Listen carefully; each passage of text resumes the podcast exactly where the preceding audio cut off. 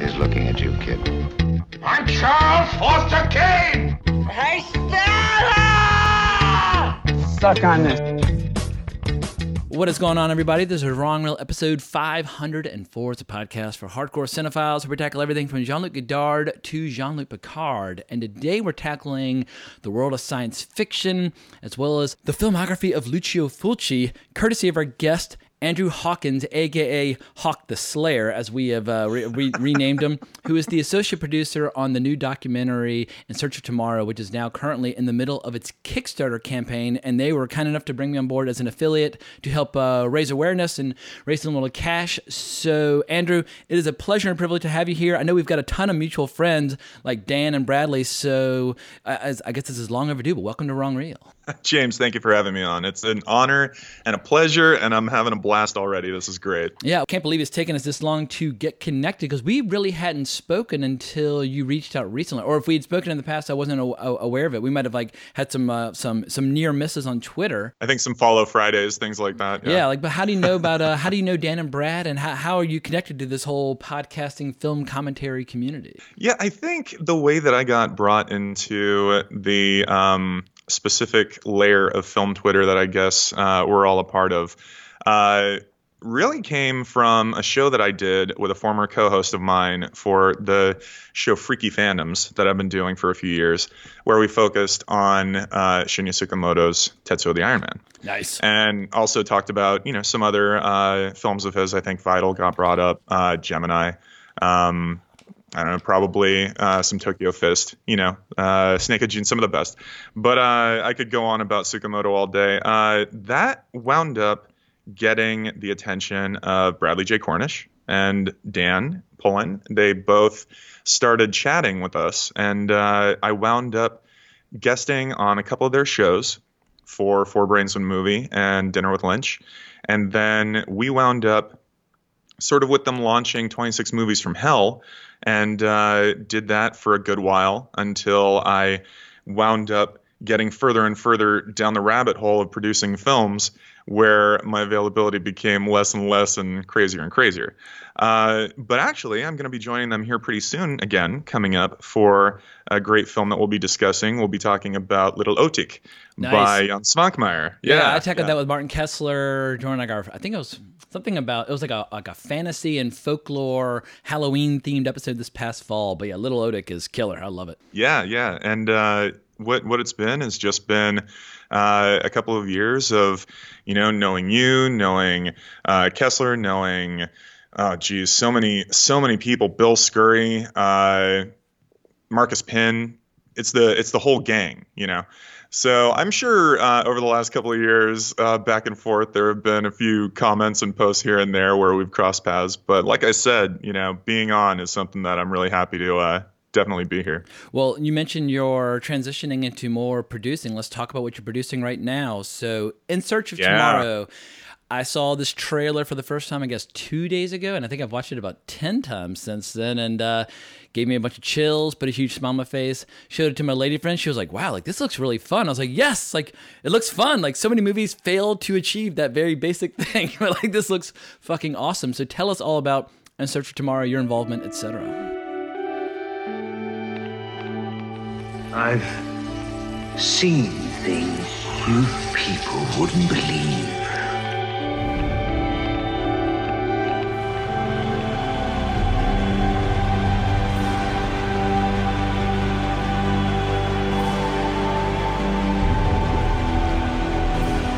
What's going to happen? Something wonderful. Logic clearly dictates that the needs of the many outweigh the needs of the few. Or the one.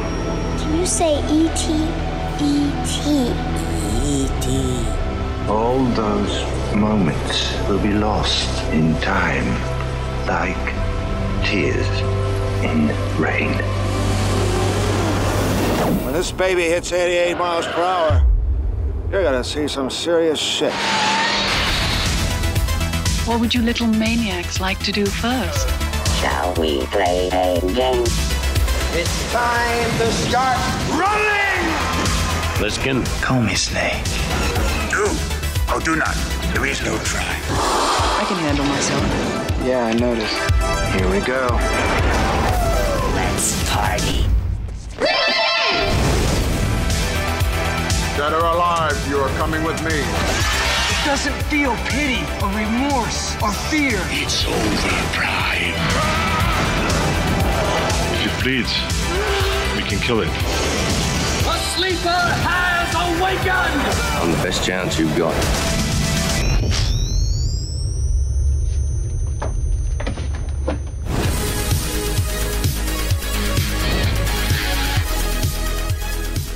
Yes, so I am an associate producer on In Search of Tomorrow.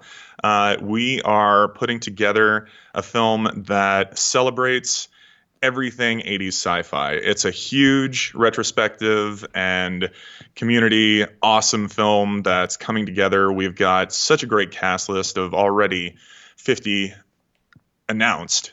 We, we have, I think, 10 to 20 more in the pipeline it's just one of the biggest films I've ever been a part of because it falls in with that wave of marathon documentaries that have been coming out over the last handful of years.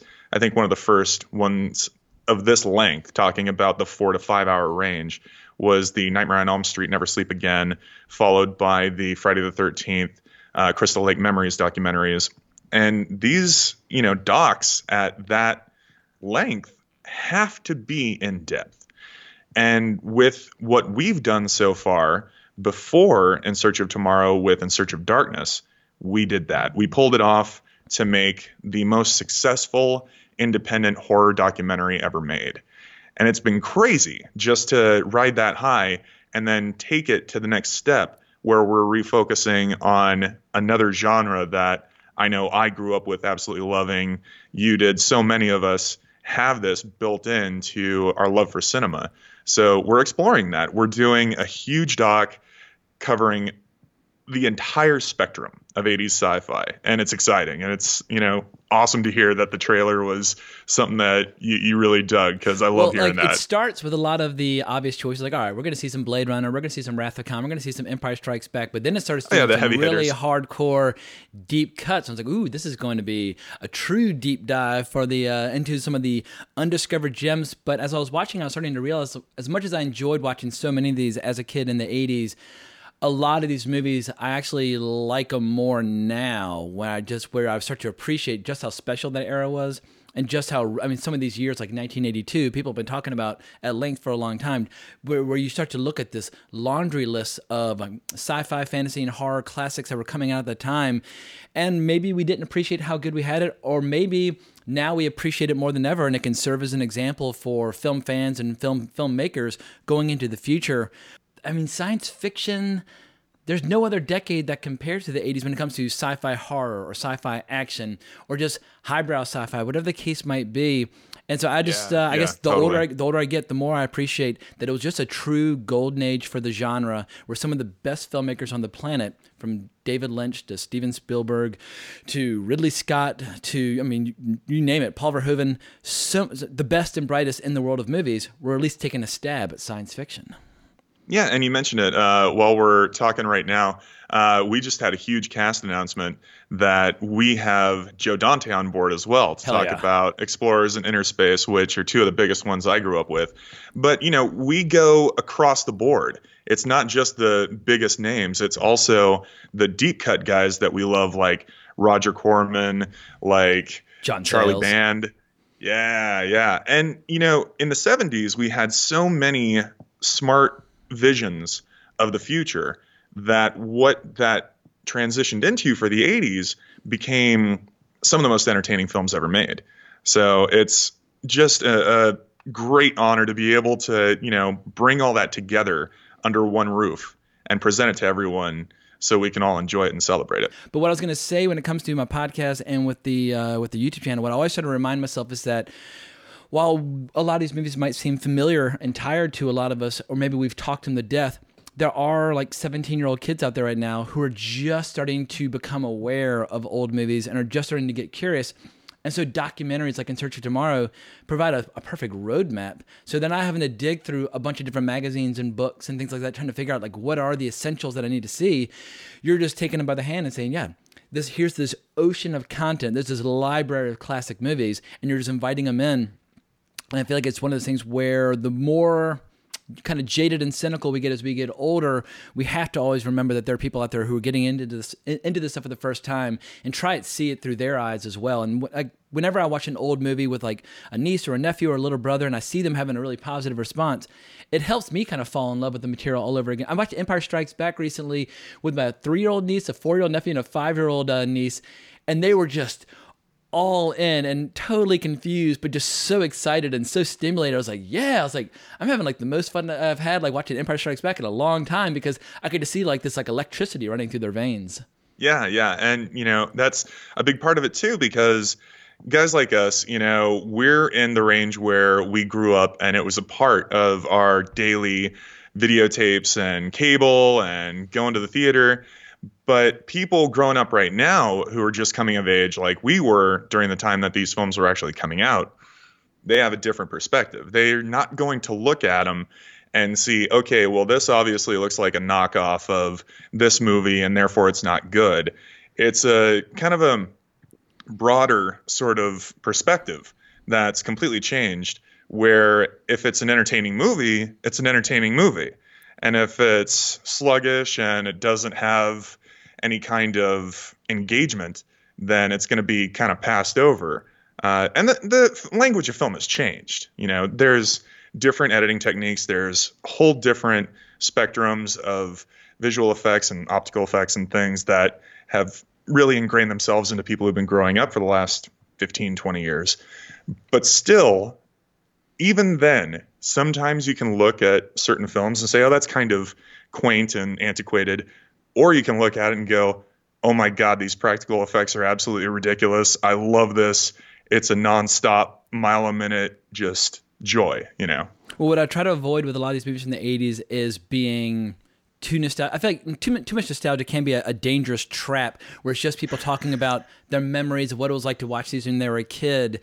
And I feel like you're you're, you're going to alienate anybody out there who's 15 20 years old who doesn't feel that nostalgia like i yeah. like when i'm talking about predator or aliens or robocop i want to remind people like these movies are alive and well and give you a jolt that a lot of movies today don't give you and you almost mm-hmm. don't even need to tell them what year it came out like if you sit down a bunch of 10 year old kids today and show them predator and don't tell them that it's a 33 year old movie I have a feeling it's going to knock them on their ass then and there. And so I feel like a lot of these movies are more relevant than ever. Once again, when, when talking about the power of practical effects or the power of the performances or just the different styles of storytelling. And so I just think y- y'all are doing some very important good work by just helping a whole new generation discover these. And obviously, I think when it comes to your backers, you probably have a lot of, you know, silver foxes like myself who are obviously getting on board. But let's talk a little bit about the campaign. yeah, some yeah. of the uh, some of the rewards and so on and so forth. Like, what, what is going on with this campaign in terms of some? Say somebody just wants to get the T-shirt, get the Blu-ray, see the movie. Like, what what are you, what are you guys offering? Yeah, so we have different tiers for backers. We have it set up so you can go in and you can donate. You can go in and you can get the digital copy if you want to get a Blu ray, if you want to get a DVD, if you want to get a t shirt, if you want to get a poster, if you want to get a pin. We have all of those different selections available. So you can get physical copies, you can get the different merchandise and different items that we've got out there. If you want to wear one of our awesome posters on your shirt and sport the In Search of Tomorrow logo, if you want to go beyond that, you can go for credit too, where you get listed in the cast and crew at the end credits for associate producer, executive producer, it's all built into however deep you want to go with this. Yeah, I've seen that. You have two people who have taken the Ellen Ripley producer credit out of two out of the ten yeah. that are available, but nobody's taken the deep dive yet with the Luke Skywalker executive producer credit, and the, the yep. five out of five available. But yeah, it's for four. I don't know what the exchange rate is right now, but for forty eight hundred pounds, you can be an executive producer on the film. I, I will acknowledge that I'm drinking the, the Kool Aid or I'm practicing what I preach. I decided to grab a um, a Rick Deckard credit with an associate producer. Yeah, I was going to ask if you went for Rick Deckard. That's awesome. Yeah, I, I, couldn't resist. I was, you know what? This is a great way to flesh out your IMDb profile. So I, am going all in, and it gives me a chance to go, to attend one of the screenings. So I just it's yeah, it's just a project that I, I really believe in. But when it comes to the producers, what really sold me was uh, that amazing pitch that Robin made in our first conference call on Zoom. It was me, you, and Robin, and Robin just laid out his vision for the film. And yeah, Robin, he's a he, he's a really cool, interesting producer because there are people out there who just diehard science fiction freaks and movie freaks, and they kind of talk like movie freaks, but Robin obviously he comes at it with with this producer hat on. But I love this mm-hmm. idea of like building a community and trying to wrangle all these various communities and kind of link them all together. And you know, twi- film Twitter has so many little separate little pocket communities that are obsessed. But I like the idea that you're hosting these Discord screenings and these Q and A's and things like that, where everybody can come in and hang out. And with Wrong Reel over the last couple years, we've slowly but surely been trying to grow our circle of friends and contacts and that sort of thing. And with Robin, I could just tell like he was embracing the same philosophy. Let's try to throw out a giant fish net and bring all these freaks in and get them ranting and raving about science fiction. And so it'll be a relationship and a community that lasts beyond the movie. Yeah, and what's going on right now is you know, even after this campaign's over, which right now it's on day two and soon it'll be into its third week. Around May 17th is the final day to pledge for now until we come back later on in the year. But the community that's already been developed is active and sharing their favorite films and talking about deep cuts and just going off every day. And every Sunday, what we do is we have a watch party where we all get together with a couple of special guests. You just sat in on the one with the blob that, that we had a blast doing. Yeah, yeah, with Chet Zar, who worked on the film, with Tony Gardner in the effects shop, talking to us all about the different practical effects and the stuff he set up for the movie, which was a total blast. Also, but he's coming like, up, he's 19 working on this movie. Yeah and he admitted how like sometimes late night they would work all night and they would just screw it, let's take ecstasy and let's keep working and keep making special effects. I was like, wow, like this sounds like my kind of filmmaking. This is like this is rock and roll, sex, drugs, and rock and roll, but instead you're just making these like deliriously cool horror movies. Yeah, and you know what you get is what you see on screen. So it worked. Him and the whole team going till 10 in the morning after being up for two days, getting the effects for like the projectionist hanging from the ceiling done, and then little Eddie in the sewers who does one of the best jump scares that I can think of off the top of my head in any film. Um, but yeah, we have just a community that's constantly engaged. We're watching movies every Sunday. We're doing Aliens next. After that, we're doing Star Trek and Star Wars films. And then in the summer, we're going into more fun adventure cuts like Buckaroo Banzai and definitely, like I said, you know, digging into the uh, Joe Dante films. But then we'll go even deeper into stuff like Megaforce or Space Hunter Adventures. Good Hal Needham, eh? man. I just did know? a Hal Needham episode on Wrong Reel with Moose Madsen, and yeah, Megaforce. Oh, I hadn't seen it since I was a, like a little little kid, and when I was a little kid, I was like, "This is." The best movie ever, and I remember it was like advertising comics and that sort of thing. Now, yeah. are there any hardcore, obscure, deep cut classics where you're actively campaigning for them to get more analysis or more recognition within the context of In Search of Tomorrow. Like, all right, guys, guys, we got four and a half hours. We can squeeze in five minutes on this special gem. Is there anything out there that you're having to like kind of like wage a war on the movie's behalf?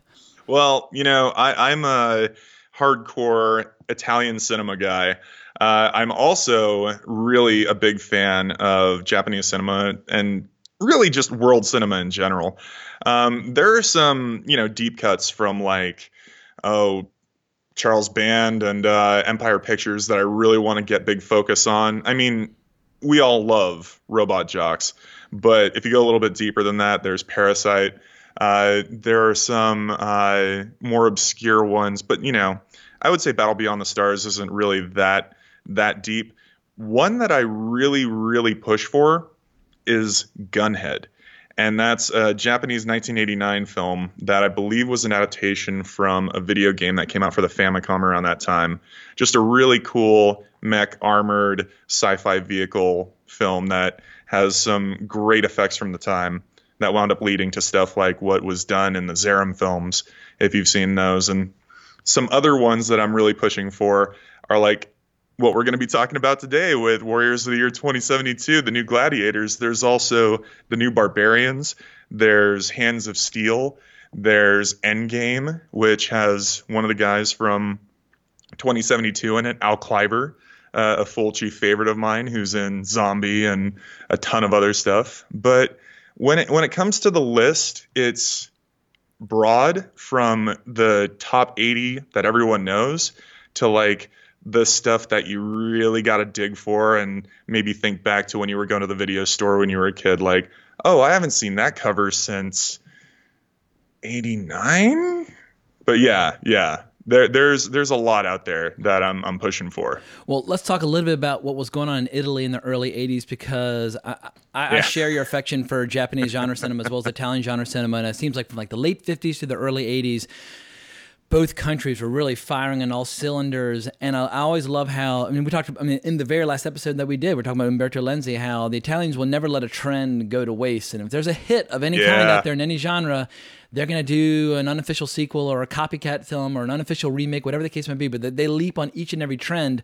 but in the early 80s, because of the popularity of some movies like Mad Max 2 The Road Warrior or Escape from mm-hmm. New York, you saw the Italians getting on board. And so whether you're talking about Enzo G. Castellari or Lucio Fulci or Ruggero Deodato or Bruno Mattei, they were all taking a stab at, at this new craze for dystopian sci-fi. So do you have, before we get into um, New Gladiators, do you have any particular favorites from just the Italian wave of, uh, of dystopian sci-fi genre films? Yeah, yeah. Well, like I said, uh, you know, I'm a fan of uh, New Barbarians, and uh, that's another one that features Fred the Hammer Williamson, and it's also got uh, one of my favorite main Michele Soavi guys, uh, who I, I'm blanking on his name right now, and it's killing me, but he shows up in that as well as another deep cut Endgame, which has that sort of beginning uh, Running Man style opening. But then there's also the Bronx movies, uh, which are great cuts, and uh, one that's a little bit dystopian, but also goes into really fun alien territory is Contamination uh, from Luigi Cozzi. So that's always a, a ridiculous one to enjoy. The the genre that came from the incredible success of Escape from New York and The Road Warrior that just blew up in Italy needs more attention and needs more love. That's that's something that I, I preach for sure. So yeah, well, like in in our last episode, we were talking about Umberto Lenzi, I was asking uh, Patrick Bromley are you aware of any trend right now anywhere in the world where a country is going all in on low budget genre films? Because I feel like while it takes sometimes takes decades to sift through the thousands of films that came out of Japan and Italy during this really rich period, it's only now where lot, I feel like a lot of a lot of Western audiences are really appreciating them because they just weren't necessarily readily available beforehand. But do you see a trend going on in the modern age? Because I feel like every era needs to have their obscure classics that are being made, but the only one that I could really think of perhaps would be that South Korea might be reassessed in a few decades and people realize, oh, like, well, Parasite was an Oscar winner, but there was mm-hmm. so much more going on behind the scenes that we weren't necessarily appreciating at the time. Yeah, yeah, I think the Vengeance trilogy is going to get bigger and bigger as time goes. Uh, there's a lot going on in South Korea right now, which leads to you know amazing thriller cinema and uh, great dramatic action films and just you know incredibly stylish, captivating movies. Uh, what Bong Joon Ho has done has you know been historic. So it's you know amazing there. Um, as for a specific country in the world that's sticking to genre cinema and going all in on it. Like the French extremity movement 20 years ago, I feel like was something yeah. similar to that, where it was kind of art house, but kind of not. And it's kind of sure. like it's kind of like a mix of like art house, porn, and horror all kind of stirred together. And I feel like I, I, think the French extremity movement will grow over time as well. But I feel like that's a little long in the tooth at this point because once again, like the really good ones were made like late '90s up through like 2007, 2008.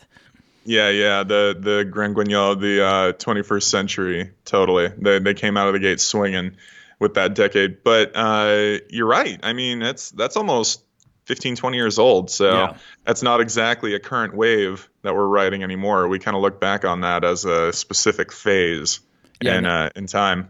Well, I'm still I'm always thrilled to learn more about this Italian craze because yeah. as I mentioned with Patrick Bromley, like the more of these movies that I see, the more I realize that I'm only at the beginning of the journey. Like every time I think, all right, I'm starting to kind of get a handle on all the great Italian genre films from across like Western and sci-fi and you know anything and everything, and I'm like, oh my god, there's like this ocean of content that still needs to be explored. So let's shift gears into Lucio Fulci's New Gladiators for people out there who have seen the Beyond and maybe they've seen like House by the Cemetery or City of the Living Dead, like tee up new gladiators and like, what, what was going on in Lucio Fulci's career when he shifted gears out of these demonic zombie horror flicks into this new phase.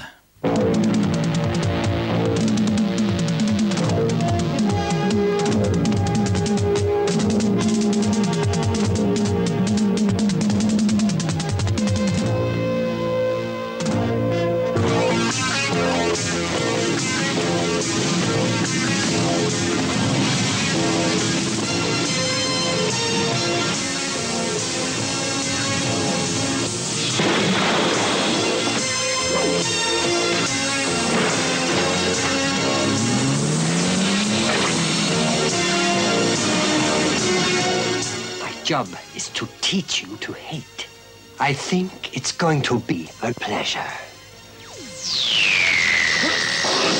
I run computers. And it doesn't matter to me if I analyze men or rock samples. You're in the hate business, Sarah. I can't understand why you people won't let anyone show any mercy on worldwide TV.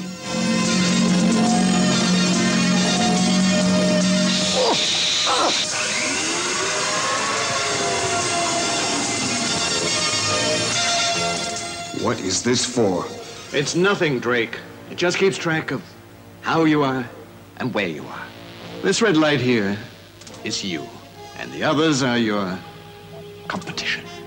It comforts me to know that you haven't changed in seven years, Cortez. You're still a snake.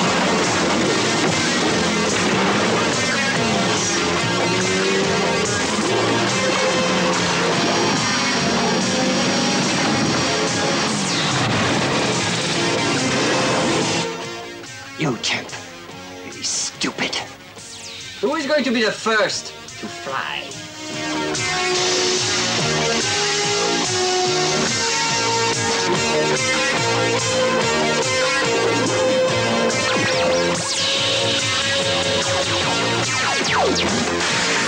You thrilled to the savage intensity of hand-to-hand combat.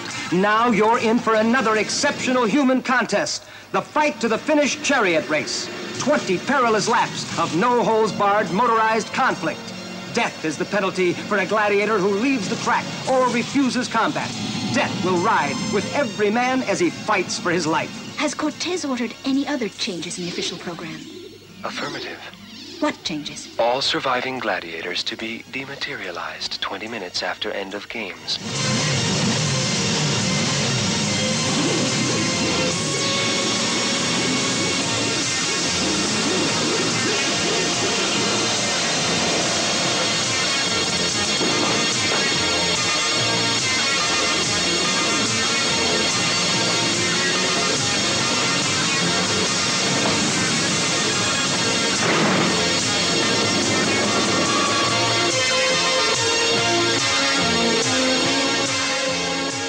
Well, this was early 80s. Uh, it was around, I think, 82 that this was in production in Rome. And this was produced by the same guys that had been working with him on stuff like Four of the Apocalypse and some of his more. Uh, even I think uh, the eroticist, uh, the the comedy film that he did, uh, but his '70s output, you know, it wasn't all horror. Yeah, it was like He- he contraband and kinda- things like that. Yeah, yeah, yeah. So, you know, he was uh, kind of shifting into what would eventually become the Gates of Hell trilogy uh, that, you know, we all know and love. Um, I think Zombie came out just a couple of years before this. That was 79, right? I believe so, yeah. Yeah, yeah. And, um, you know, Don't Torture a Duckling, uh, that had come out Like before. I think New York 72 or Ripper. so, Yeah, Uh, yeah. New York Ripper, Yeah, I guess yeah. was um, maybe eighty-one or eighty-two. But I mean, yeah, Yeah, I remember that coming out around the same time as Maniac. Yeah. Yeah, I've got a, a New York Ripper came out 1982 according to IMDb. Okay, so so that was right before this dropped. Yeah, then it was And, Manhattan uh, Baby, then Conquest, which is a great out there for, for, for fantasy fans, followed by New Gladiators or E G Guerrieri dell'anno 2017. I, I don't speak Italian at all, so anyway, it's got a much more pretty, elaborate Italian name. Well, yeah, th- this had uh, like three or four international names. Uh, it was considered, you know, to be uh, one of those that when it got brought over to the states, they just wanted to simplify it. They wanted to take out the Warriors in the year 2072 stuff and just market it new gladiators. Boom, put it on the shelf.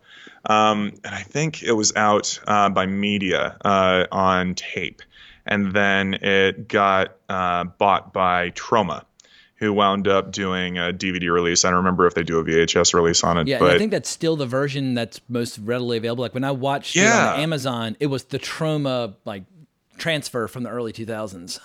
yeah, yeah, which is you know just from the tape. Uh, so yeah, it's, it's a little, it's a little blurry. yeah, it's a little, it's, it, it, it ain't HD. Well, you know, it's it's a really unique and very interesting film in that it has all of these elaborate sci-fi elements, these insane miniatures combined with these gladiatorial centurion sequences that are straight up what would eventually lead to Running Man. Um, so Fulci wrote this with uh, some of his other folks like um, Dardano Sacchetti, who wrote with him Manhattan Baby and a handful of other films. I believe The Beyond as well. Yeah, one of the great And- Italian genre screenwriters. Yeah. Oh my God. Like and then a massive love. falling out shortly after this. Like they, they had this incredible collaboration that lasted for many movies, Mm-hmm. and then for reasons we get into it toward the end of the conversation, but sadly they had a parting of the ways, and Lucio Fulci's career I think was greatly diminished post his Yeah. association with Sacchetti. Yeah, and I, I remember uh, Sacchetti uh, going over to the Argento side of the house, Yeah. and uh, eventually working with uh, Michele Soavi, I believe, on La Chiesa and uh, a couple of other ones. Um, but yeah, every time I you know see him reflect on uh, this period, it's fascinating to me because some of the films that were written and produced and you know are out are uh, some of my favorite in you know all of film. I, I love like stage fright and uh, of course you know Cemetery Man's one of my all-time favorites. Whether or not uh, Sacchetti was involved directly in that, he was still part of that whole huge Argento factory, which so many of the greats, you know, from the best of the best down to the favorite deep cuts came from. But uh, oh, and that that just reminded me, uh, George Eastman uh, is one of my favorite character actors from this whole era. You know, he's in Anthropophagus.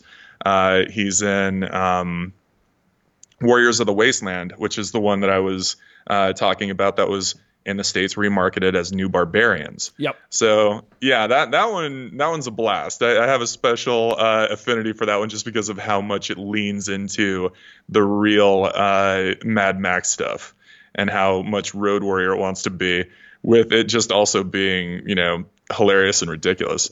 But uh, here, Fulci went full on into dystopian futuristic sci-fi, and it was really the only time he ever did that. Yeah, I guess with Conquest, it feels sometimes a little bit like sci-fi, but if you really look at it closely, it's it's hardcore like sword and sorcery, but it's got yeah, like lasers. that's what I was gonna say. Sword Yeah. and sorcery, Yeah, barbarian but whenever you stuff. see lasers, you start thinking, "Oh, are, we into sci-fi? Is this like He-Man? Are we going into sci-fi or not?" But with with with this flick, Is this Krull stuff? Yeah, uh, exactly. Like, Yeah. Well, Krull is a perfect example of a hybrid where it is a straight up medieval fantasy environment that has been invaded by aliens. So I love the fact that it you can really quali- you can put it in either category if if you wish to, but I think that's um it's a it's a, a really obscure subgenre that so rarely gets explored when sci-fi and fantasy collide. Like this author R. Scott Bakker has this great series of books that are it's seven books deep at this point, but it's a your traditional medieval fantasy sword and sorcery environment where thousands of years ago this giant ship collided with the planet and the planet's just been all fucked up ever since. And every couple of centuries there'll be a big giant war between the remnants of the people on that ship versus the rest of the planet. But it, it's ripe with all sorts of interesting possibilities. Yeah, Krull's uh, one of the few examples of movies that I can think of. Yeah, yeah, and that that blend, you know, you're absolutely right. It's the foundation being the medieval fantasy, but then you've got stormtrooper esque runs around with lasers and blasting and intergalactic fantasy, and it's wild. But um, yeah, with uh, with this, there isn't much fantasy particularly in the film except for like the armor that the, like the guys are wearing yeah like i mean like, yeah like i yeah. mean i love seeing cheap and expensive armor. Wouldn't it remind me a little bit of as well, almost like Knight Riders, the uh, George A. Romero film, where it's just like it's a lot of Yeah. motorcycles, a lot of armor, a lot of helmets, a lot of medieval weapons in a sci-fi setting. So you've got the guys with like the flashlight beams that can paralyze you and things like that. Yep. But in the end, this is gladiator combat because it, it is in Rome, and that, that's one of the things I really enjoyed is that on one hand you got these miniature sets that are you know it's like this super like this like super hardcore sci-fi environment but every once in a while guys on motorcycles would just ride by like the spanish steps like these old school classic roman landmarks and i, I Yeah. like seeing that interesting combination of flavors Yeah, the the vision of Rome 2072 here is just awesome because you're absolutely right. It's got that element of the old, you know, gladiatorial games stuff, which is one of the reasons why I think you know Spartacus uh, and all the stuff that came after that was a huge influence on this, along with Rollerball, which adds into the mix because we've got like poor man's james Caan starring in this yeah, movie yeah, which I love. Drake as this main character that Yeah. gets wrapped same up into hair, this whole plot. same yeah, look it's like y'all just couldn't afford james Caan, but you really wanted james Caan. yeah. Jared Martin, uh, he's someone I knew from mainly the War of the Worlds TV show that came out around the '80s, and uh, he was also in Westworld. They got him for this. Uh, they totally dressed him up like discount James Caan. And it just it it cracks me up to no end because the way that his plot develops really makes me think a lot of I think it's Stuart Gordon's Fortress. gotcha Yeah, where you know he winds up getting pulled into this containment prison with all of these criminals, and even the technology is a little bit similar, where you've got the guards putting up force fields. If you get out of line, you get tortured. Like there's the huge sequence in this where they all have to do uh, holding onto the bar above the electrified floor. That's my favorite scene of the movie. I thought that was really Oh, cool really? and clever. Yeah, I mean, the, the, put it in context, for people out there who've not Kirk, seen it. All these no, and it gladiators are being foaming. punished, and they're they're being they're being forced to hang from pull-up bars while their hands are nice and sweaty and greasy, and the floor is electrified. So if you fall, you get fried.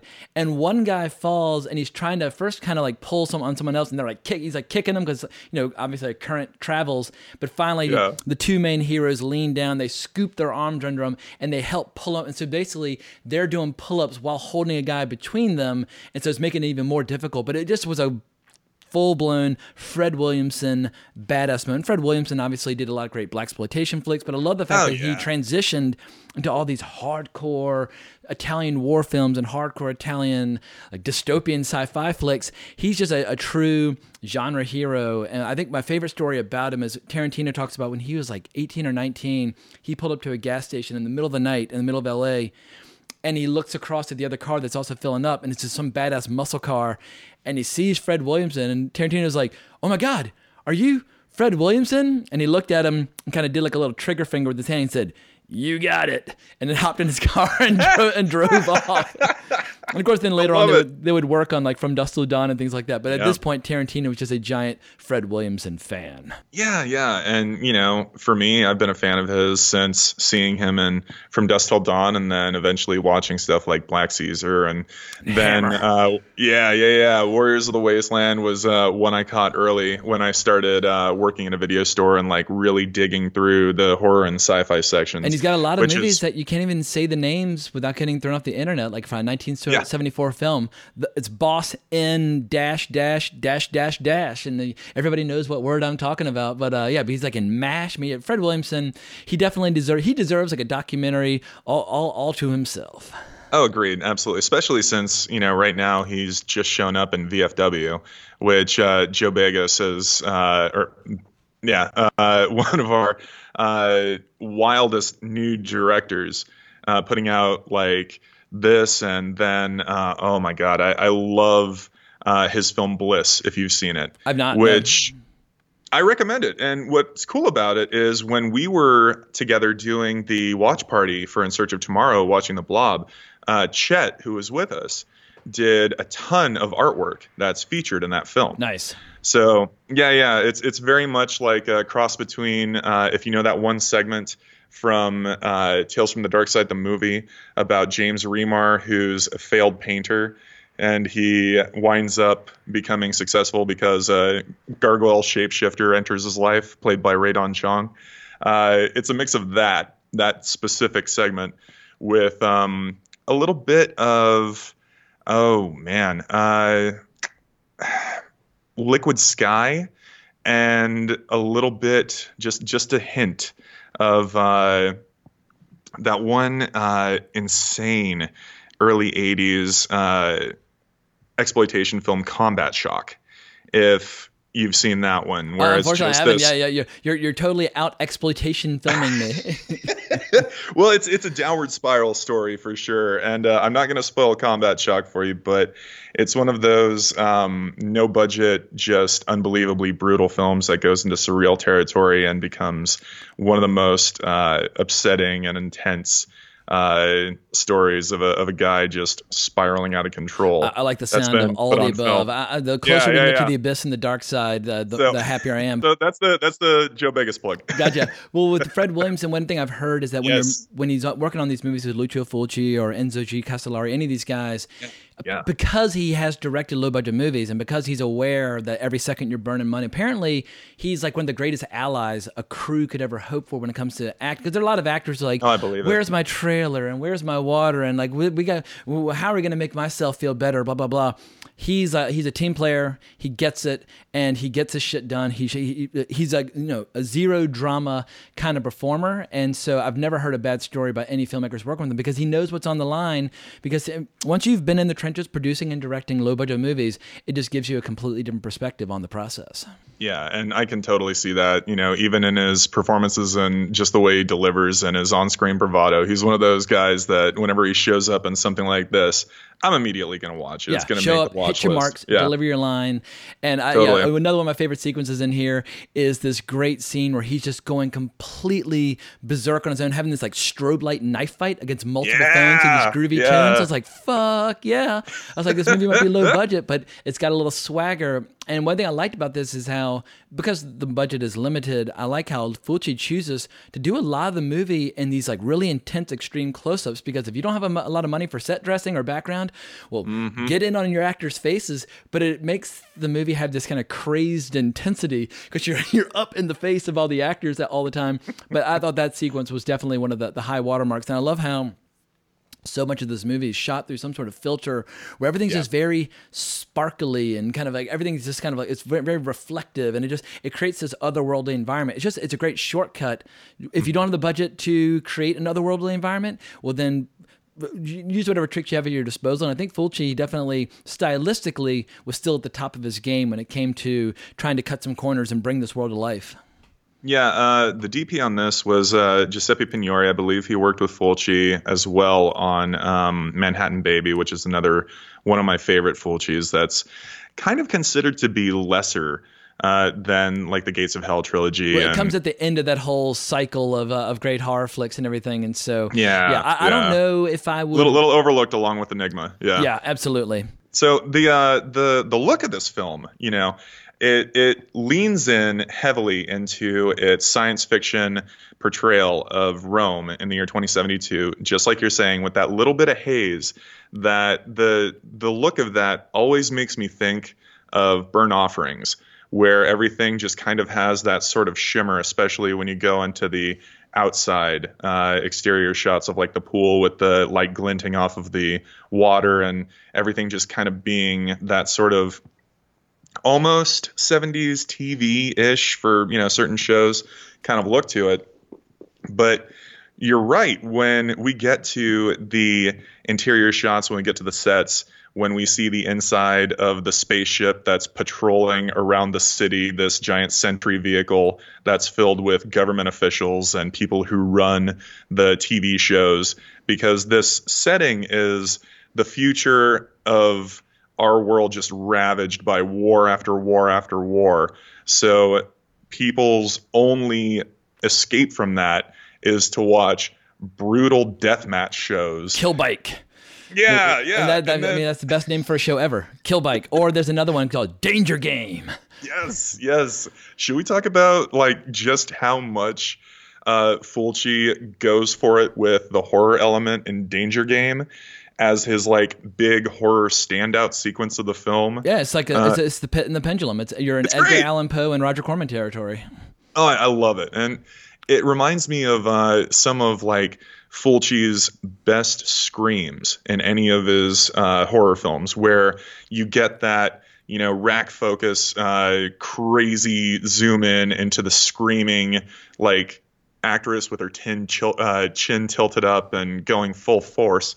Um, it, it totally reminds me of like uh, The Beyond and a handful of others, but then you get that just crazy practical effect where the pendulum goes through the neck. Yep. And he goes for it. Yeah, he's you still know? Lucio Fulci at this point. His, Yeah, his, yeah. his powers as a horror director have not diminished. And I, you know, I think really he put that in there as, and this is just you know speculation from a ideal standpoint, but where this sits in the film is like 10, 15 minutes in after we get the introduction of the world that we're in. Yeah, we're basically channel surfing through all these crazy shows, and this is the one that Yeah. they show us.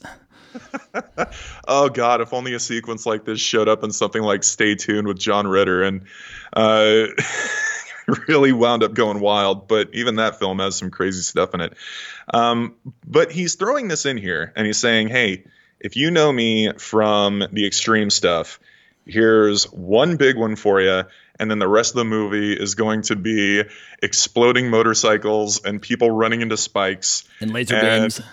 yeah, and it's uh it's so the the laser beam effects, the optical effects on this are so much fun. Like I I love how he kept it brutal while being a, a full on sci-fi action film because he he doesn't let up through the entire movie and it's just so entertaining. So talking about horror, we just got a new cut of a horror sci-fi trailer that we have that'll be going out here in the next handful of days or so to be another one of the videos that we've been using for In Search of Tomorrow with the trailer montage, with the uh, focus, you know, genre videos, and the the horror uh, trailer is one that I'm really happy to see come together because it's got a lot of really fun films in there, like.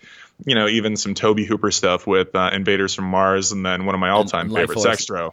Oh yeah. Oh, Yeah, oh gotcha. Life yeah, Force. yeah, yeah, absolutely. Well, that's a, it's a weird thing where it's like there there are plenty of hybrid movies in the '80s that are just as comfortable in the horror genre as they are in the sci-fi. Like, is The Fly a sci-fi movie? Hundred percent. Is it a fucking amazing horror movie? Hundred percent. So yeah, it's just it a is. there are a lot of a lot of these hybrid movies that are just a genre lover's delight. Totally, totally. But yeah, with uh, you know, the the blend of horror and sci-fi and Warriors of the Year 2072 and the new Gladiators, it, it's really, really quick.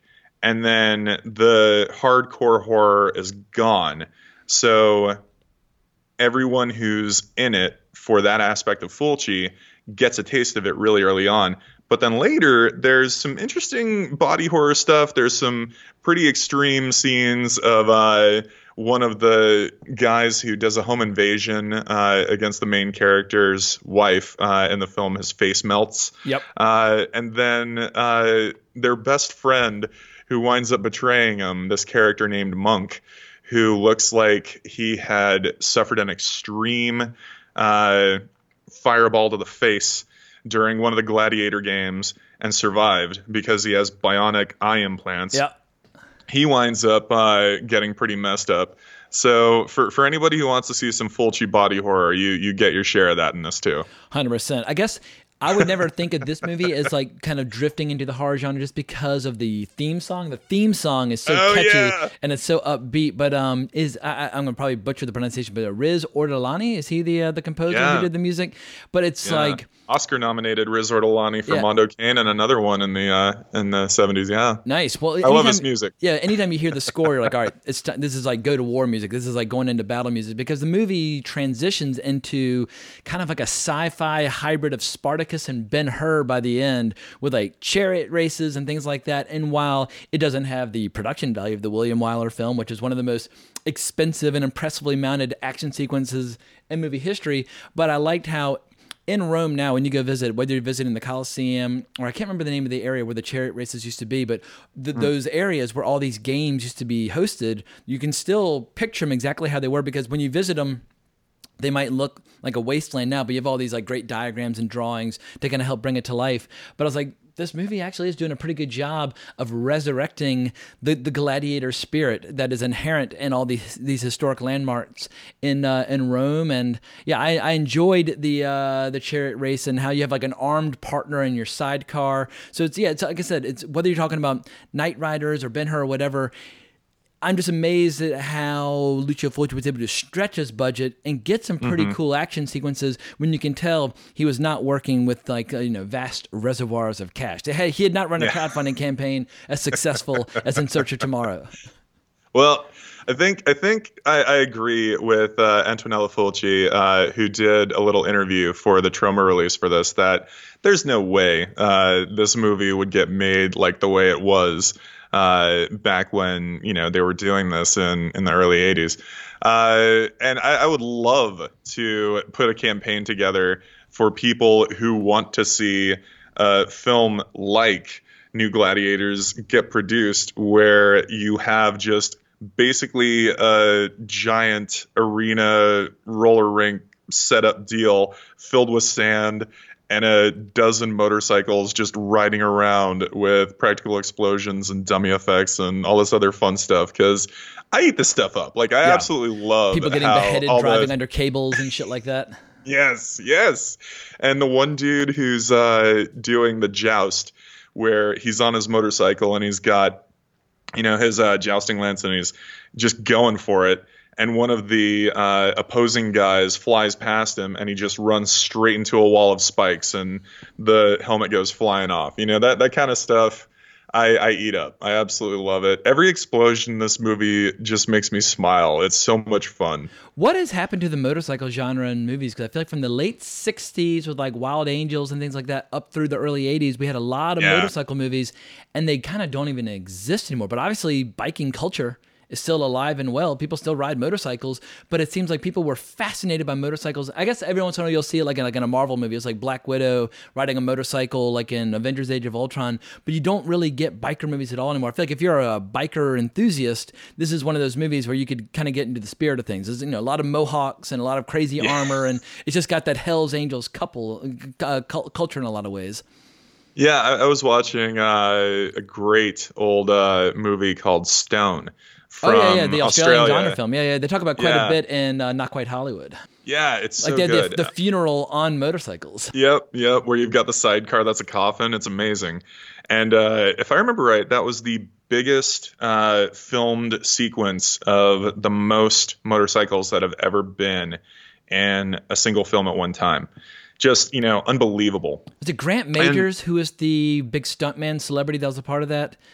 They talk about him quite a bit in Stone or in uh, Not Quite Hollywood. Just the yeah. craziest fucking shit that he was oh, uh, yeah. that he was willing to do. But I believe he was hang on, let me. I, have got. I'll cut out this flying off the uh, cliffside into the water and uh, yeah, absolutely, other... yeah. And like, there's a guy he got completely knocked, like completely, totally unconscious, woke up black and blue. But in the documentary, hearing the stuntman like, oh, but it was a great shot, and I'm glad we did it, and mm. blah blah blah. But yeah, the, like the all right, Stone, 1974, bam bam. Now was he bam. the same dude who did the triple flip in the uh, Road Warrior? Because that's one of the most insane stunts gone wrong that's ever been captured and left in a movie. That, it's unbelievable. Th- that I don't know, because I, I, I, need to revisit that documentary. It's one one of my all time favorite documentaries about, about, film yeah. history. But I'm trying to confirm whether or not Grant Majors was a part of Stone. In any event, if you like yeah. motorcycles and you like stunts, then Stone is absolutely 100% well worth hunting down. All right, so I just found uh, the stunt department Peter Armstrong, Craig K. Brown, Hamish Cameron, and Brian Martin. So I'm not seeing it. Grant Majors might have been part of some of the other uh, flicks that they mentioned in that documentary. But yeah, Stone is one of those Tarantino favorites. He's obsessed. Totally. Well, you know, it's funny. Uh, not too many people are still going with that specific subgenre, but uh, Tarantino did have a role, I think, as a producer for Hell Ride, which came out in I think 06. and didn't land. Um, had you know a great cast, uh, pretty solid fun, uh, sort of that that kind of plot that they really went for in another 48 hours Okay. where you've got like the the bikers in the desert the uh, crime element. Um, another just amazing one from the early 90s that i'm a huge fan of is stone cold. That's got uh, lance henriksen in it.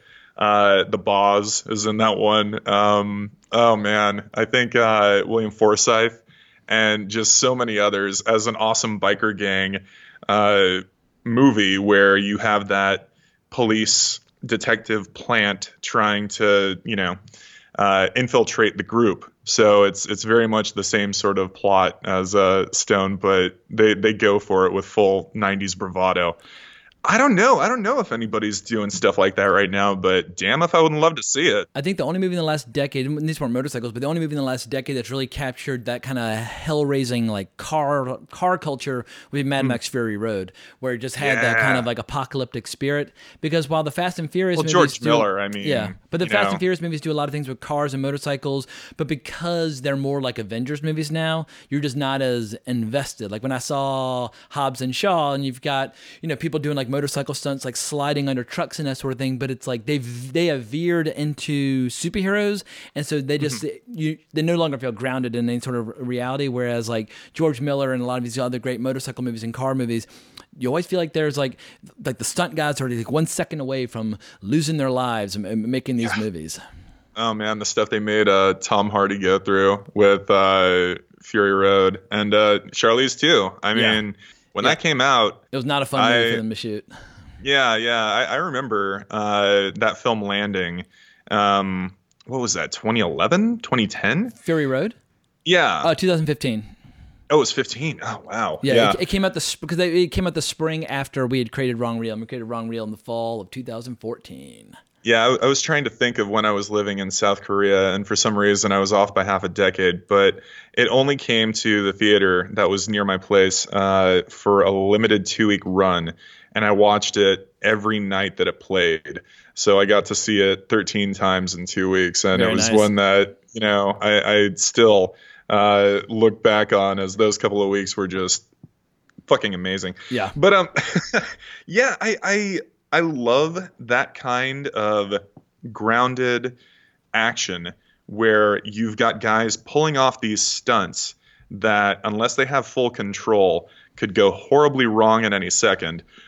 But then you get that just straight line cut to a dummy exploding in a fireball on a bed of spikes. Like that that stuff just, you know, it, it always cracks me up in, in any film, even in like Shocking Dark, Terminator 2. There's a sequence where uh villain character gets thrown over the classic uh handrail and immediately in the reverse shot becomes a dummy falling to its death. And I just I love that stuff. Yeah, You know, Shocking it Dark. always- we, we tackled that. on- Yeah. is that that's that's Bruno Mattei, correct? yeah, I, I believe that is Bruno yeah, too. yeah. We, we tackled that in the episode we did with uh, Mackenzie Lambert on Wrong Reel like a year or so ago. I'd never even heard of Bruno Mattei, and he recommended Mhm. him.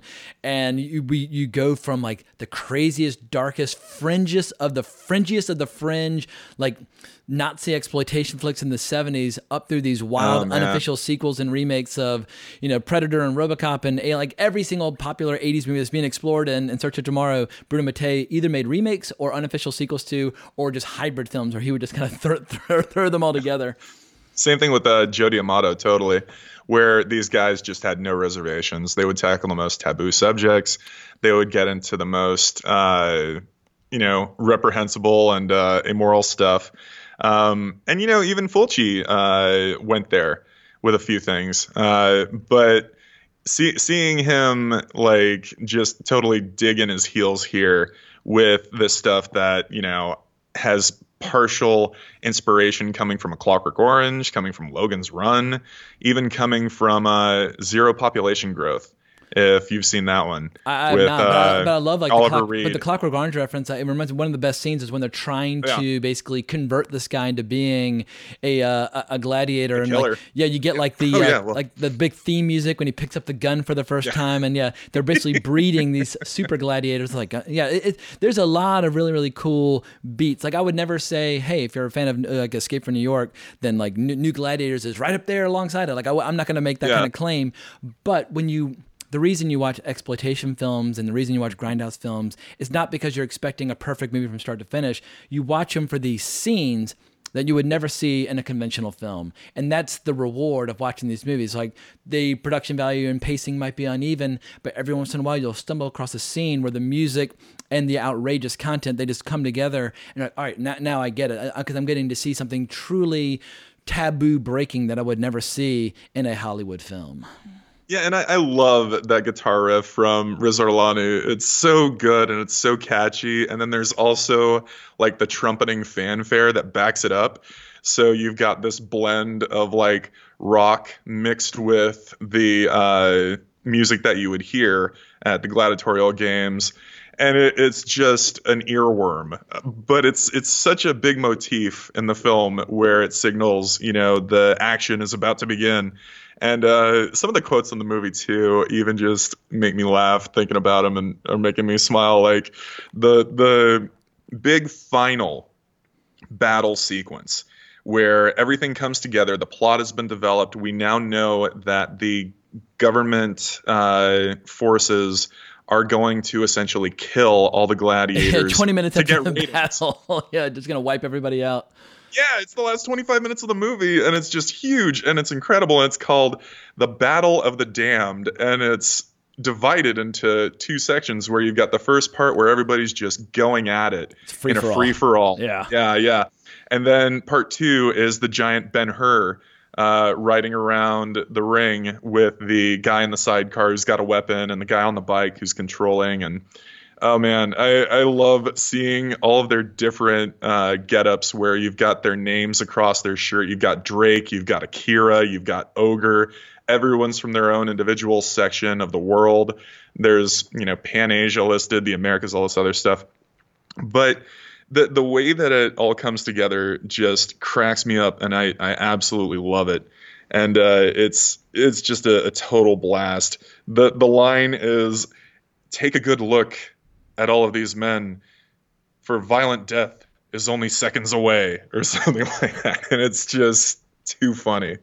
The the way that this film takes itself so seriously, it's that it's that kind of perfect. That's what's missing in uh, a lot of times. yeah. People try to make movies that are like an homage to exploitation films or drive-in movies or whatever, but what they always forget is that all these grindhouse classics were made with total sincerity. And if they ma- and if they make and if they make mistakes, it like becomes part of the charm. But people now make these like tongue-in-cheek, kind of ironic, snarky versions, and the reason they don't become what they're aspiring to be is because they don't get that. Whether you're talking about Jack Hill films or whom, take mm-hmm. a- any great grindhouse director, like Spider Baby. yeah, they were making these movies Yeah. with as much power and sincerity as humanly possible, and it's why they work in a lot of ways, in spite of a lot of their budgetary shortcom- shortcomings.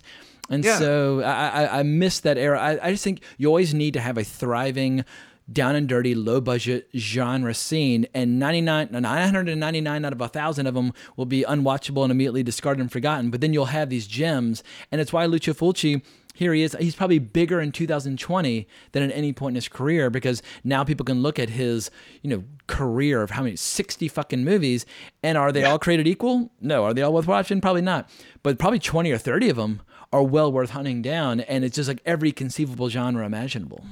Oh, totally. And you know, when you go deep into Fulci's filmography and you start connecting with different character actors who pop up and just, you know, get that love for his style and his team that he would put together like from Fulci I've become such a big fan of Fabio Frizzi's music Yeah. that you know just for a Sunday morning getting up and doing stuff around the house I'll put on the Beyond score and enjoy that for the entire day. That was the first then- film I ever saw. There was a it was re-released Yeah. either summer '97 or summer '98 by um, Rolling Thunder or Tarantino's Rolling Thunder Tarantino. Picture. Yeah, and so I went He to had the that at the Beverly. Yeah, I, I saw it at the uh, the Laemmle Sunset Five that summer. It was a midnight screening, and in that little mall area in LA where like the Laemmle Sunset Five. I don't even know if the Laemmle Sunset Five even exists anymore. But it was this giant line of just maniacs out. I was like, whoa, yeah. And I was I was high as balls, and I went in and saw this movie, and it I saw the newspaper ad for that. I, I wasn't able to go, and it killed me. Yeah, and I had the uh, yeah, yeah. The the first Fango I ever bought had the Beyond on the cover, and it was the huge feature about Tarantino re-releasing it. So that that's what you know spurned my interest in Fulci was that release, you know, and I'm just thankful as hell that he brought it to the states for us because since then, it being almost 25 years. Fulci has now become more internationally renowned than he even is still in Italy absolutely. from you know just fans of him saying, "Hey, nobody remembers him here, but everybody in the states and around the rest of the world I is like this guy was one of the best." he's starting to, and it's probably not fair to say he's eclipsing, but I feel like he's becoming more popular perhaps than Argento. Like everybody talks about Suspiria, and Argento has so many great flicks like Opera and uh, Profondo Phenomena. Rosso, and yeah, and like he has so many good ones. But for whatever reason, people talk about Fulci. I, I guess if I haven't done any like statistical analysis, but it, it'd be interesting to see just on Twitter who gets mentioned more frequently, Argento or Fulci. But in the like the '90s, I feel like Argento's reputation was ironclad and secure, and Fulci was just kind of being rediscovered. So maybe that's part of it is that people always love to discover what seems neglected. And so everybody wants to be like I, I was there first. I helped rediscover this. But the sad reality is about this movie is that it was actually the last time that Sacchetti and Fulci would work together. And I, i'm reading right here on, on imdb trivia that Fulci claimed that Sacchetti had stolen an idea for a film to be titled Evil Comes Back. Sacchetti hmm. denied these allegations, stating that Fulci was originally excited over his drafts and had it read to a producer who commissioned him for a script. The film would later be made with Lamberto Bava under the hmm. title Until Death. But while Fulci kept working, health problems and a few flops, like everything after this. I mean, Murder Rock came out around the same time, which I, I really enjoy Murder Rock. It's just a giant disaster. Yeah, that one's a lot of fun. Yeah, and then Devil's Honey two years later. But you start Yeah, to see yeah. the movies starting to decline. And there's bits like in Zombie 3, which are interesting. And I think Zombie 3 was actually finished. he was only able to do half of it, Yeah, and then was- he and- handed over to uh, Claudio Mate- Fragasso. Yeah, and, and as well as uh, Bruno Mattei, who was also uncredited on it. And so sadly, we're seeing kind of like the end of Lucio Fulci's career here with New Gladiators. I guess the last one that I saw was A Cat in the Brain from 1990, and I Yeah. I enjoyed it, but it's it's not up there with like his his, best stuff. Yeah, he he had a couple of ones that you know I have fondness for. Uh, Demonia is one that I think is one of those great uh, European Italian um, nunsploitation horror films. I, I would definitely put it up there with like uh, Dark Water and uh, a couple of others. But um, it, it's a shame too because he had an amazing run, and you know this one I think it's special because it's unique. It's just so tightly paced. I mean, it's an hour and 29 minutes of like one beat after another that even in the lulling segments where you get exposition and the development of what the whole leading up to the big conflict at the end plot is where we find out that this big brother character that's been showing up on screens and instructing everyone to get ratings by killing criminals is actually a satellite up in orbit called Sam as an artificial intelligence uh, being that supposedly has a soul. Um, and it's built by a very much Mother and Hal sort of uh, hybrid program called Junior.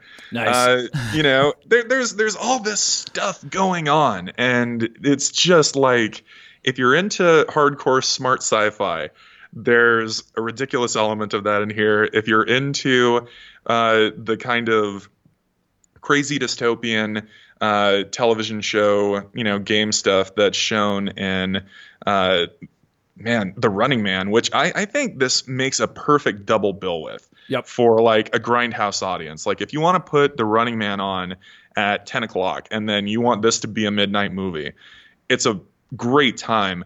My biggest thing I wish, I really, really wish I could see this on like a 35 print or in like a high def transfer because I feel like getting the full frame of what Fulci shot here instead of just the the standard uh, cut that's been pushed out. Yeah, I mean of the, the version on fucking you know? Amazon is a is like basically like a pan and scan Academy ratio Yeah. shitty shitty full screen DVD It transfer from like 2001.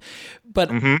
I, I'm not one of those people that's. I mean, there are a lot of people out there like, well, I'll only watch a movie if it's on Blu-ray. It's like, oh, well, then you're gonna miss a lot of great stuff. Like on Pure Cinema podcast recently, Tarantino was on there, and he was kind of taking some of them to task for the fact that they are such purists about format. He's like, look, he's like, I will watch like a bootleg VHS if that's the only way that I can see it. So I feel like See, that's what I'm saying. Yeah. Absolutely. Watch this however you can, even if the transfer is five times removed off of copied tapes. Yeah. You know? But the the thing that I would love to see is the the clarity of what the you know original uh, print and the original transfers onto other 35 reels would be. But hell, I'll pop in the Troma DVD of this and sit through the Lloyd Kaufman intro any day. Does it hurt you that Fulci was not able to make the sequel, Blast Fighter, which was part of his original two picture deal for this? I wish. I wish. I I've heard about it. I don't know what the plot of it was supposed to be. The idea of it being called Blast Fighter just makes me want it even more. Well, the what have you film got that? made, but it wasn't the actual blast. Like the the title of the film eventually got sold, but not the script. And so said, "All right, well, we don't we don't want your fucking shitty story, but we love the title. We're gonna go make Blast Fighter." We, we already got key art ready for it. So yeah, it sounds like a great Yeah. early, early '80s arcade game. Oh yeah, yeah, for sure. And you know, it, it's something that uh, I I think on its own, Warriors of uh, 2072 is great by itself. Like it, I, I'm struggling with this because I would have loved to have seen him do a couple more like this, just because I find this movie to be so entertaining. But if this is all we got, I'm happy with it. I feel like also if you want to see a great Lucio Fulci double bill, this with Conquest would be good because one's fantasy versus sci-fi, and I just feel like ne- ne- both movies are compromised in certain ways, but they both have their their great moments to make them well worth hunting down. And Conquest also has one of the coolest movie posters ever conceived by a human being. But if all you've ever seen is Lucio Fulci's horror movies and you want to see him tackle some other genres, watch Conquest and uh, Warriors of. Uh, well, I'm just gonna call it New Gladiators because the, the, the rest is kind of a mouthful. But man, Warriors of Rome, the year 2072. but I do the love the way he was such a genre hyper, hopper. Like for the apocalypse, really cool western. Man, that western's amazing. And you've got like Yeah. his his, uh, his late '60s stuff. What is the uh, one on top of the other, which was uh, recently restored and uh, re-released, and it's got a it's got a couple different titles, but that's now more readily available. But it stars the great uh, Marisa Mell, who's hot Mm-hmm. as Hades. But yeah, Lucio Fulci, I never get I never get tired of watching his movies. I feel like now I'm starting to get close to having seen all the essentials, but he's still got. Yeah, I, I've never seen anything earlier than like 1968, so I'm sure there are a few gems tucked away in his uh, films from the 60s as well. Yeah, I think you can see his first uh, short feature that he did, which I believe was a documentary of uh, Documentary short, fine art. 1948. Yeah, Una Yeah. lezione di sistema con Fulvio Bernardini.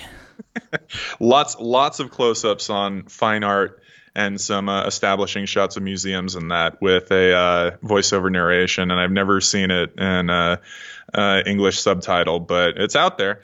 Um, the psychic is another one as well i think with uh, jennifer o'neill that's Yeah. really and the theme really song good. during the opening credits makes my heart soar every time I hear it. Yeah. I absolutely love and adore it.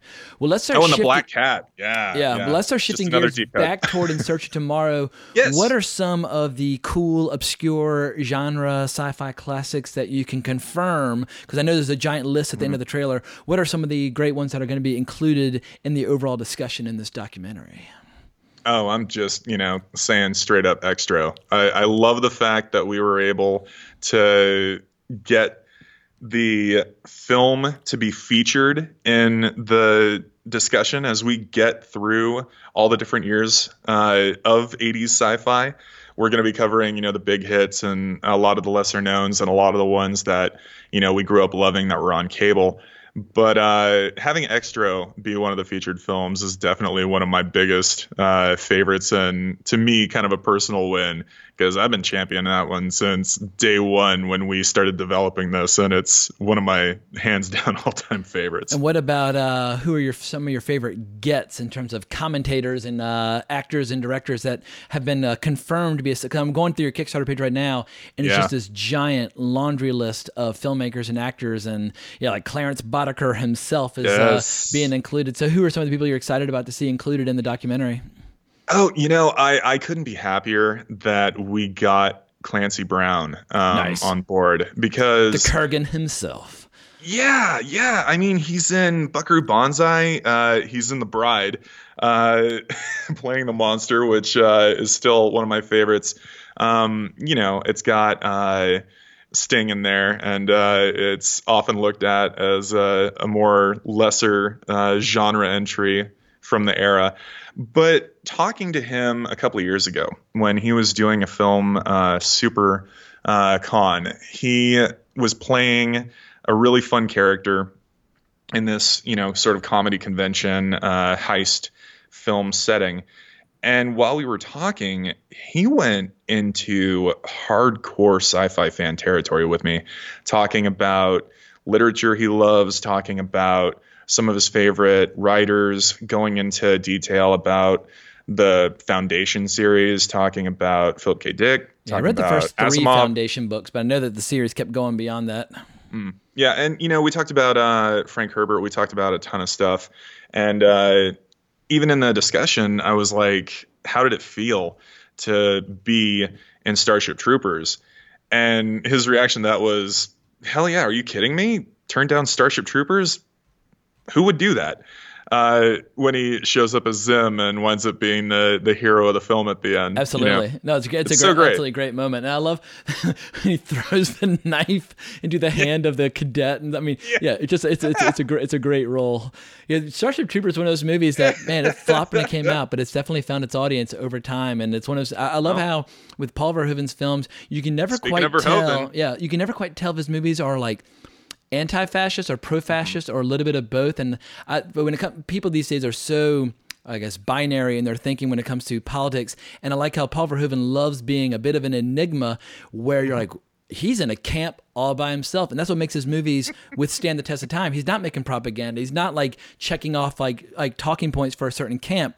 He's got his own perspective on the world, and that's why his movies like RoboCop and Starship Troopers and Total Recall are so fascinating decades after the fact.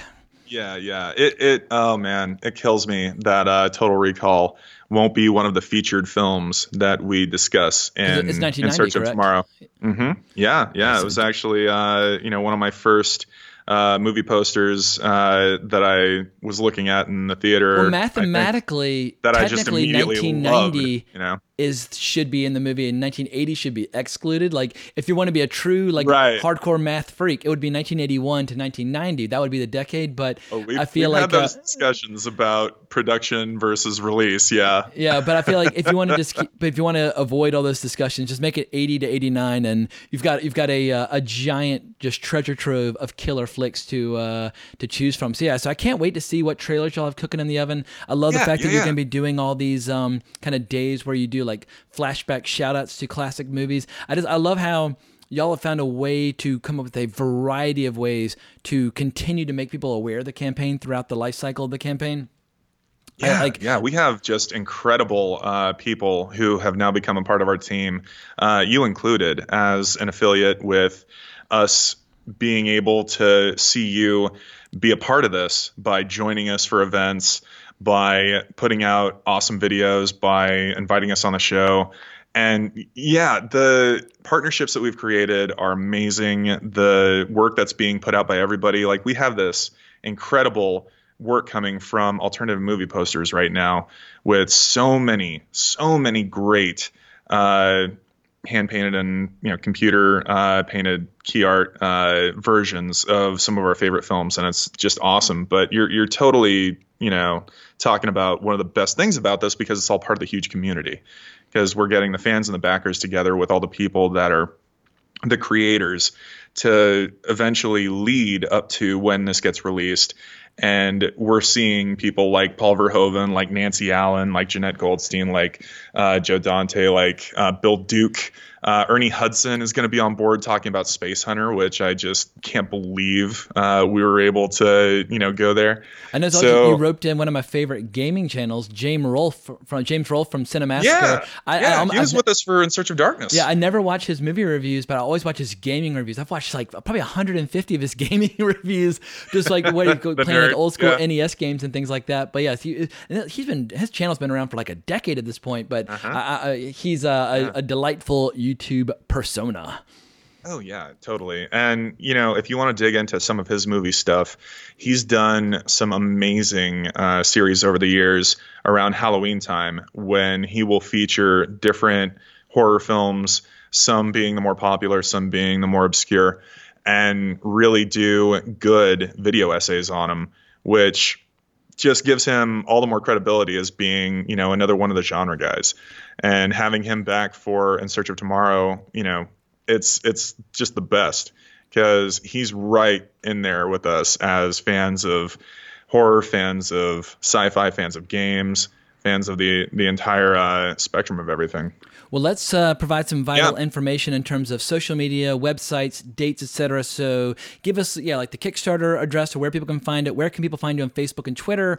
What are kind of the cutoffs, and also some of the dates that people can look forward to in terms of screenings, possible release dates, etc. So now's the time for the, the deep dive into all the, the nuts and bolts, what people need to know, and I'll include it all in the show notes as well. But just so people can yeah. hear it from you.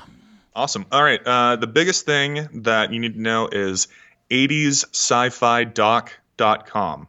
That is our hub site that goes directly to the Kickstarter right now. The Kickstarter launched just a couple of days ago and it is going through to May 17th.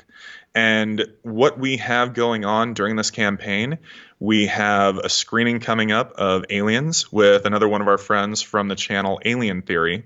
He's going to be on as the subject matter expert, talking as a special guest, just like you were for the Blob, where we'll be watching the special edition of Aliens on Alien Day. And then the weekend after that, we're going to be watching Star Trek 4, which, you know, everybody loves uh, the voyage home. So it's going to be a, a good time. And uh, we have a great guest on board for that. Uh, Dayton Ward will be with us. The next one right after that is going to be Star Wars Day. So we're going to be watching Empire Strikes Back as a group. And the week after that, uh, we are looking at a toss up between possibly Robocop or. Um, I don't know. I'm I'm kind of leaning towards maybe uh, wanting to throw Blade Runner out there. Um, we want to end, you know, with one of the biggest and best. If we were gonna do Blade Runner, what version do you think would would play the best to the uh, to the group? You know, and and I'm gonna stick to the the three. I always horror lean versions. toward I'm not the, gonna. Yeah, I lean know. toward the first version that I saw, which was the director's cut from like '91 or '92, because that's how you always fall in love with like your first exposure. Like I know when Guillermo del Toro talks about it, he likes the original theatrical cut. He's like, I need that voiceover, and I'm like, Ugh, I don't want the voiceover at all. I really like the early '90s director's cut that I saw, and I know there've been a lot of different versions, but I think it all boils down to what made you fall in love with it in the first place. But I, I would go with I would go with any version that's from early '90s forward. I would not show the theatrical. Yeah, that's that's kind of where I lean. I'm, I'm a huge fan of the old uh, DVD release, the the snap case of the uh, '92 quote director's cut version that Ridley Scott still says he had nothing to do with uh, directly, maybe tangentially, I don't know. But um, I think for me, uh, I love the final cut, but that one is my second pick. Although, uh, you know, we'll we'll see. We'll see when we get there. But every Sunday we're doing these. Um, every week we are pushing out uh, more fun stuff uh, for the campaign. Just you know, different posters, different content, different casting announcements, uh, which have been great. We just announced that John Carpenter is back Hell for In Search of Tomorrow. Um, we announced uh, Jenette Goldstein. We announced Joe Dante today. Uh, we'll be doing a fun post about Vernon Wells, who is one of my uh, all-time favorite that guys, and uh, talking about the the bridge between 80s and 90s. We're not getting there yet, but we'll see, is what I'm saying. So for all of the films released in 1990 that everyone says, oh, that should be in the 80s, we'll see about them getting mentioned. But when we actually do a full deep dive focus and put them into an encyclopedic feature like we've been doing, yeah, you might want we'll, to save uh, them for your we'll, 90s we'll get there when we yeah. get there. Yeah, yeah, because there's- yeah, there's- I mean, yeah. no spoilers. the 90s the 90s nostalgia craze is coming and Oh, there are yeah. signs that it's already here but the, i think we have spent more time celebrating the 80s now than we actually spent in the 80s and i feel like people are going to want to talk about 90s gangster films or 90s indie films or 90s whatever and i feel like yeah the 90s sci-fi Uh, craze is going coming. to come. It's, it, the wave is coming where you're going to see kids who are 15 16 years old talking about how cool the 90s were and how jealous they are of people who grew up in the 90s so yeah it's, it's Yeah, it, it is it is an inevitability. Well where can people find you personally online if they want to talk more about sci-fi or the campaign or whatever the case might be Yeah, well, um, I'm posting uh, marketing and uh, everything all the time on the 80s sci-fi doc feeds. Um, my team has been just unbelievable with what we've been creating for videos and graphics and everything. Uh, for me personally, you can find me at Mr. Andrew Hawkins across social media. Um, for my podcast that we're still doing, um, Freaky Fandoms, that's out there. You can download on Spotify, iTunes, uh, Google, wherever. And the big focus of all of my efforts is 100% in search of tomorrow right now because what we want to do is we want to have the biggest year possible until we drop this next summer. So until we do our release, like I would say here in about 12, 15 months, we will be constantly active. We'll just be adding more people to the fold. We'll be extending the running time. We'll be uh, getting all of the ins and outs of the film produced and completed. Uh, for all of the amazing uh, interviews we've done so far, I think, you know, I, I can't pick favorites, but I love the fact that we've already had our conversations with oh man, uh, Paul Verhoeven, Shane Black, Bill Duke, Sean Young. I Nice. love the fact that she has joined us to talk about Rachel and also to Einhorn talk herself. about Dune. yep, yep, yep. So Finkel Yeah, is Einhorn. Einhorn is Finkel. yeah, well, I mean, you know, we'll uh, we'll see if we uh, nod anything to uh, some Ace Ventura. Who knows? But uh, I, I'm not going to say we're not going to have a little disconnect there because pretty sure you know you're you're gonna see some uh, Earth Girls Are Easy in this movie. Nice, hell is yeah. gonna be great. Yeah. I haven't seen that movie since I was like 18 or 19. I saw it on VHS back in the day, but thoroughly Yeah. enjoyed it. Well, I hope you know that when it comes to Wrong Reel, my YouTube channel, my door is always open anytime. I will roll out the red carpet for anybody that wants to promote the project, and I hope this will be the first of many appearances on Wrong Reel by Hawk the Slayer, Andrew Hawkins. Yeah. Yeah, man, this has been an absolute blast. Uh, just like we've talked about, you know, we can't wait to have you back on our watch parties for In Search of Tomorrow. Um, maybe we can uh, sit down and, as a as a huge community, we can uh, all watch My Stepmother Is an Alien. We'll see. Very nice. Excellent. Well, we hope y'all enjoyed this episode. Check out the show notes for the episode. You'll see a link to the Kickstarter campaign and where you can follow Andrew as well as the film on social media. But we hope y'all have enjoyed this episode. Hope you will enjoy In Search of Tomorrow. Definitely check out the trailer. You will, it'll give you goosebumps up and down your arms and legs. But once again, great getting to talk to you, Andrew. Really appreciate it. But more importantly, as always, onwards and upwards. Ain't like it used to be, but uh, it'll do. You know how to whistle, don't you, Steve? You just put your lips together and blow.